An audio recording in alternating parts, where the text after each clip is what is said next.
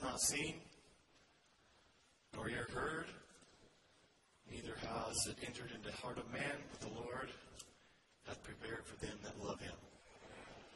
We're looking forward to heaven, aren't we?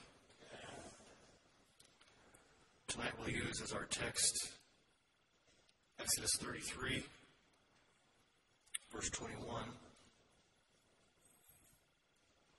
says, And behold, and the Lord said, Behold, there is a place by me, and thou shalt stand upon a rock. One thing we can be assured of, whether it's day or night, whether life seems easy, or maybe is a little bit more difficult, God has a place for you.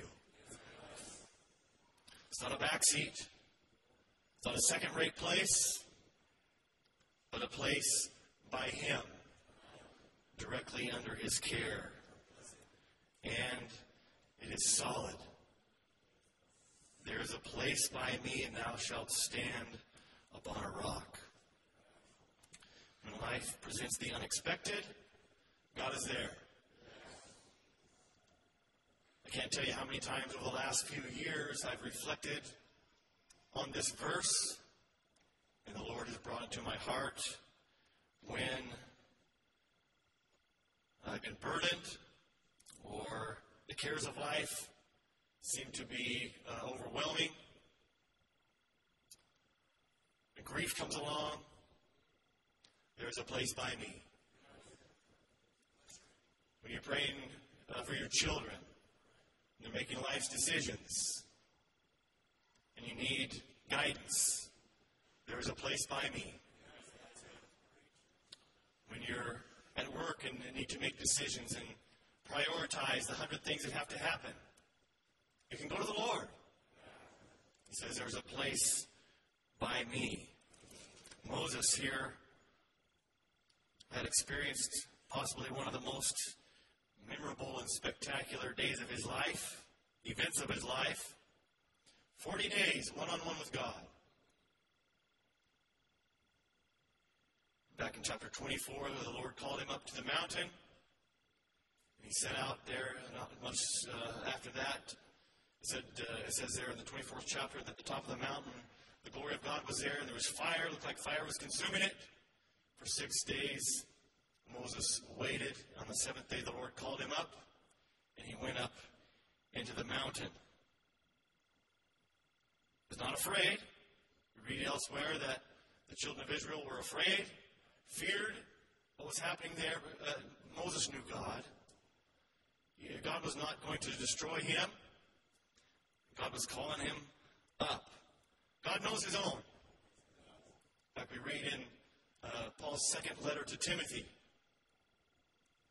Nevertheless, the foundation of God standeth sure, having this seal. The Lord knoweth them that are his. And let all them that name the name of the Lord depart from iniquity. The Lord knows his people.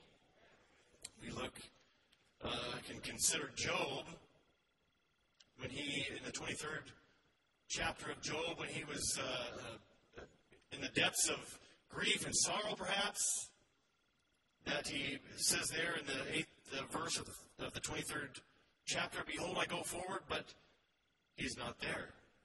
And backward, but I cannot perceive him. On the left hand, where he doth work, but I cannot behold him. He hideth himself on the right hand that I cannot see him. But he knoweth the way that I take. When he hath tried me, I shall come forth as gold. My foot hath held his steps. His way have I kept, and not declined. Neither have I gone back from the commandment of his lips.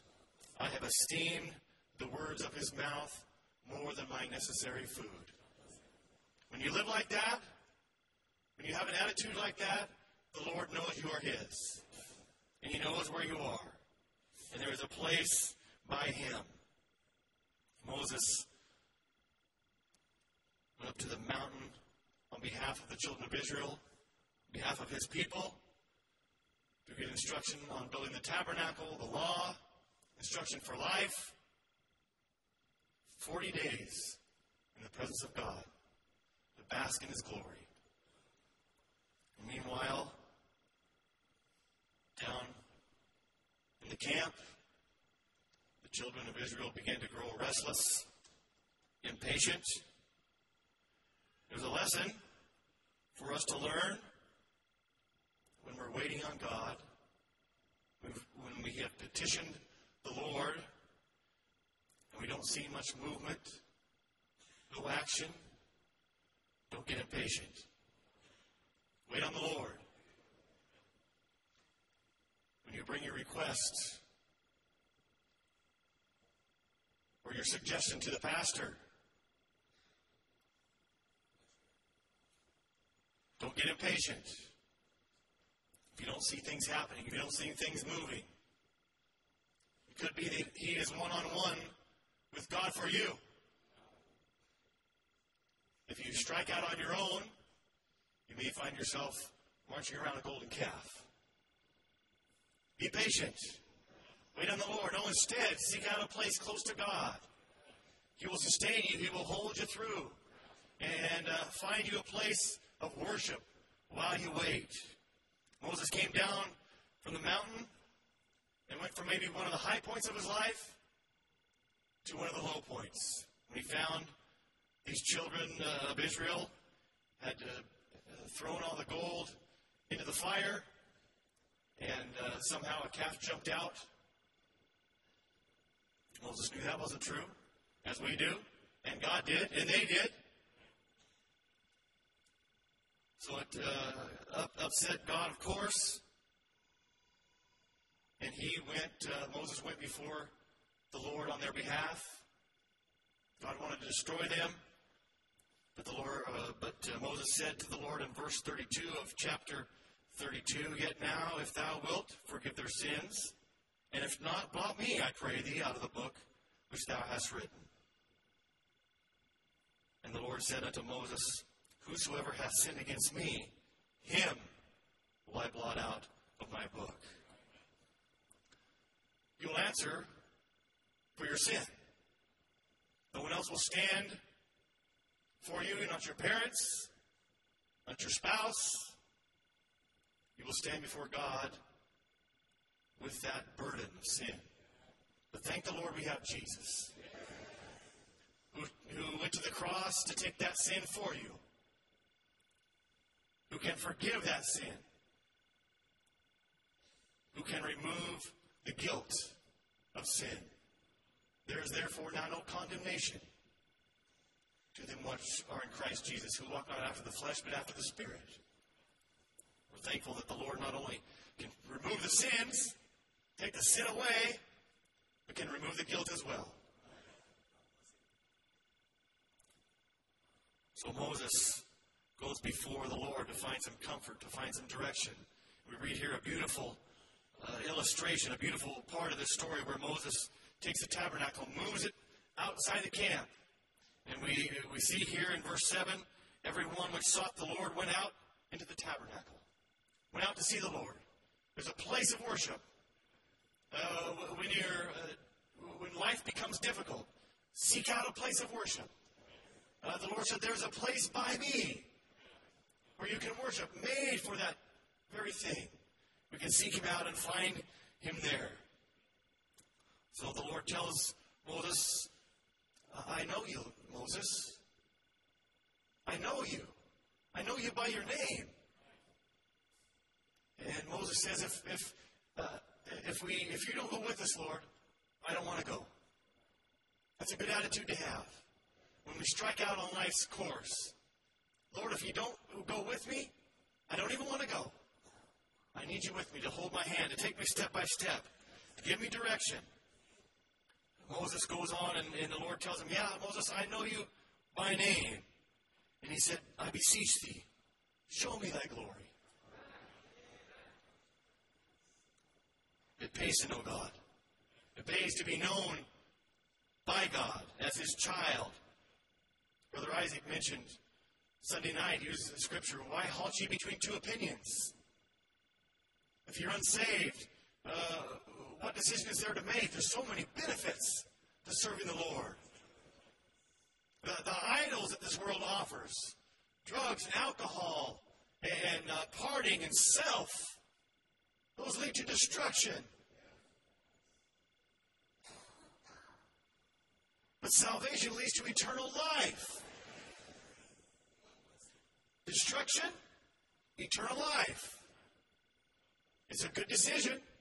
It's the best decision you'll ever make. Choose life.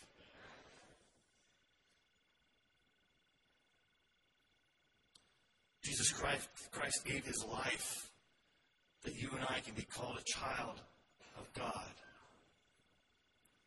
He knows your struggle. He feels your pain.